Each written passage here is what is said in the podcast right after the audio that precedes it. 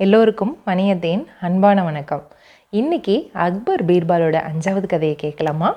தயாராக இருக்கீங்களா? இதுக்கு முன்னாடி சொன்ன கதைகள் எல்லாத்தையும் கேட்டுட்டீங்களா?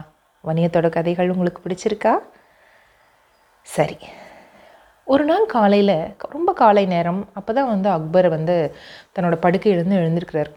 எழுந்திரிச்சோன்னே நேராக வந்து பால்கனிக்கு வர்றார் பால்கனி நின்று அப்படியே வேடிக்கை பார்த்துட்ருக்கார் அப்போ பார்த்து ஒரு தள்ளுவண்டிக்கார வியாபாரி தன்னோட வண்டியில் பழங்கள் காய்கறிகள்லாம் வச்சுக்கிட்டு அந்த இடத்த கடந்து போயிட்டுருக்கிறார். எதேச்சியாக அக்பரும் கீழே பார்க்க அந்த வியாபாரியும் மேலே பார்க்க அந்த வியாபாரி ராஜாக்கு வணக்கம் சொல்கிறார் இவரும் வணக்கத்தை இவரும் வணக்கம் சொல்லிட்டு அதுக்கப்புறம் வந்து குளித்து புறப்படுறாரு. அரசவைக்கு போகலான்னு புறப்படும் பொழுது ஒரு செய்தி வருது. அரசியோட தம்பிக்கு விபத்து ஏற்பட்டு ரொம்ப அடிபட்டுருச்சு அப்படின்னு. அச்சோ என்ன இப்படியான்னு பதட்டமாக அங்கே போய் பார்க்குறாரு அங்கெல்லாம் போய் பார்த்துட்டு அவங்களுக்கு தேவையான உதவியெல்லாம் செஞ்சுட்டு திரும்பி வந்து அரசவைக்கு வரும்பொழுது படியில் வேகமாக ஏறுறாரு. எப்படியோ தவறி கால் தவறி எடறி விட்டு விழுந்துடுறாரு. காலில் நல்ல சுழுக்காயிடுச்சு அப்போ வைத்தியர் வராரு. காலை நல்லா ஒரு இறுக்கமாக ஒரு டைட்டாக ஒரு இது துணியெல்லாம் கட்டி விட்டு எண்ணெயெல்லாம் போட்டு விட்டுறாங்க என்னடா இது வலி வேறு தாங்க முடியலையே இப்படி இருக்கே அப்படின்னு சொல்லிட்டு சரி இது பீர்பால் வேற இன்னைக்கு வரல விடுமுறையில் இருக்கான் சரி நம்ம இங்கே அரசவையில் உட்காந்து என்ன பண்ண போகிறோம் நம்ம அரண்மனைக்கு போகலான்னு கொஞ்ச நேரம் ஓய்வு எடுக்கலாம் அப்படின்னு கிளம்புறாரு. சரி ஓய்வு எடுக்கலாம் தூங்கலான்னு தோணுது. சரி சாப்பிட்டுட்டே தூங்கிடலான்னு சொல்லிட்டு அரசிக்கிட்ட சொல்கிறாரு நான் சாப்பிட வரேன் அப்படின்னு. அரசியும் போய் ஒரு ரொம்ப பெரிய அழகான டைனிங் ஹால் இருக்குள்ள ராஜாக்கு. அந்த டைனிங் டேபிளில் ஒரு நல்ல தலவாழை இலை போட்டு அதில் எல்லாமே பரிமாறுறாங்க. நிறைய உணவுகள் வகைகள்லாம் அழகழகாக வைக்கிறாங்க. இந்த அக்பர் என்ன பண்ணுறாரு போய் சாப்பிடலாம். சரி முதல்ல ஒரு பழத்துண்டை சாப்பிட்லான்னு பழத்துண்டை எடுக்க போகும்போது அதில் ஒரு ஈ மூச்சிட்ருக்குது அதை பார்த்தோன்னே கடுமையான கோவம் வந்துருச்சு ராஜாக்கு. என்ன ஒரு ராஜா ஒரு மகாராஜாவுக்கு என்ன எப்படி உணவு படைக்கணும்னு உங்களுக்கெல்லாம் தெரியுதா? அப்படி இப்படின்னு ரொம்ப திட்டிட்டாரு. அரசி வந்து என்ன பண்ணுவாங்க?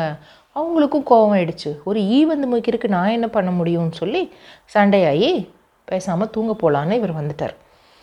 தூங்கிட்டாரு நல்லா ஓய்வெடுத்துட்டாரு. சாயங்காலமாக மொட்டை மாடியில் உட்காந்து யோசிச்சுட்ருக்காரு இன்றைக்கி என்ன காலையில் விபத்து நடந்தது அவன் மச்சனனுக்கு அப்புறமா நம்மளுக்கு காலில் சுழுக்கு அப்புறம் மதியம் அரசியோட சண்டை நம்மளுக்கு ஏன் இப்படி நடந்தது அப்படின்னு யோசிக்கிறார்.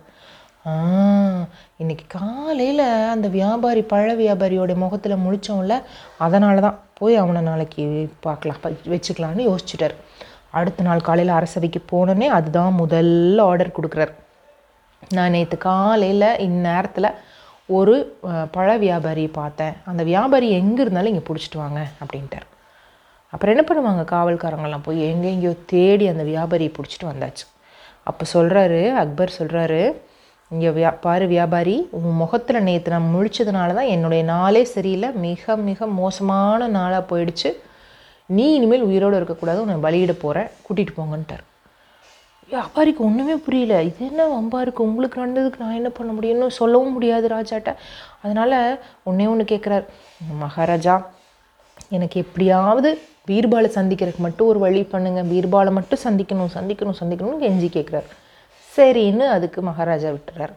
பீர்பாலையும் சந்திச்சாச்சு. சந்தித்ததுக்கப்புறம் பழிபீடத்துக்கு போகிறார் பழிபீடத்துக்கு போயிட்டு அந்த வியாபாரியை பலியிட போகிற அந்த பலியிடுறவர் வந்து கேட்குறாரு ஏன்பா உனக்கு ஏதாவது கடைசி ஆசை கீசை இருக்கா? இருந்தால் சொல்லு அப்படின்னு சொல்கிறாரு இது வழக்கம் கடைசி ஆசை கேட்குறது அப்போது அந்த வியாபாரி சொல்கிறாரு நேற்று காலையில் என்னோடய முகத்தில் முதல் முதல் சக்கரவர்த்தி மகாராஜா அவங்க வந்து முழிச்சாங்க. அப்புறமா பார்த்தா அந்த அன்னைக்கே ரொம்ப மோசமாயிருச்சு அப்படின்னு சொல்லி என்னை பழியிடுறாங்க. ஆனால் பாருங்கள் நானும் நேற்று காலையில் சக்கரவர்த்தியுடைய அக்பருடைய முகத்தில் தான் முதல் முதல் காலையில் எழுந்திரிச்சோன்னே வந்து கரெக்டாக வியாபாரத்துக்கு வரும்போது முழிச்சேன். நான் இப்போ பழிபீடத்தில் சாக கிடக்கிறேன்.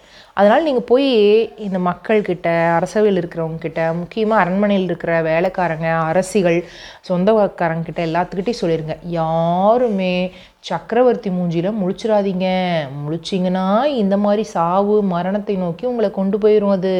இந்த விஷயத்தை மட்டும் சொல்லிடுங்க இதுதான் என் கடைசி ஆசை. அப்படின்னு சொல்லிடுறான். இதை கேட்ட இந்த பழியிடுறவர் குழப்பமாயிருச்சு. இப்போ கடைசி ஆசைன்னு கேட்டாச்சு. கடைசி ஆசை அவன் சொல்லிட்டான். இப்போ இதை நிறைவேற்றிட்டு தானே அவனை வந்து பலியிடணும். என்ன பண்ணுறதுன்னு போய் அரசவையில் இந்த விஷயத்த சொல்கிறார் அப்போ அக்பருக்கு ஒரு யோசிக்கிறார். இப்போ தான் ஓஹோ இப்படி ஒரு விஷயம் இருக்குல்ல இது கண்டிப்பாக பீர்பால் தான் இந்த வேலையை பண்ணியிருக்க முடியும்னு வியாபாரி பீர்பால் எல்லாத்தையும் அரசவைக்கு வர வச்சு கேட்குறாரு. அப்போ பீர்பால் சொல்கிறார் பின்ன என்ன மகாராஜா? உங் உங் நாளில் வந்து நம்மளோட நாளில் நல்லதும் நடக்கும் கெட்டதும் நடக்கும் எல்லாமே நடக்கும்.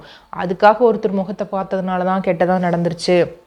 அப்படின்னு அவரை பழியிடுறதுங்கிறது எவ்வளோ முட்டாள்தனமான விஷயம். இது சரியான விஷயமா? நீங்களே யோசிச்சு பாருங்கள் நான் அதனால தான் இந்த யோசனையை வந்து நான் வியாபாரிக்கு சொல்லி கொடுத்தேன் அப்படின்னு பீர்பால் சொல்லுவார்.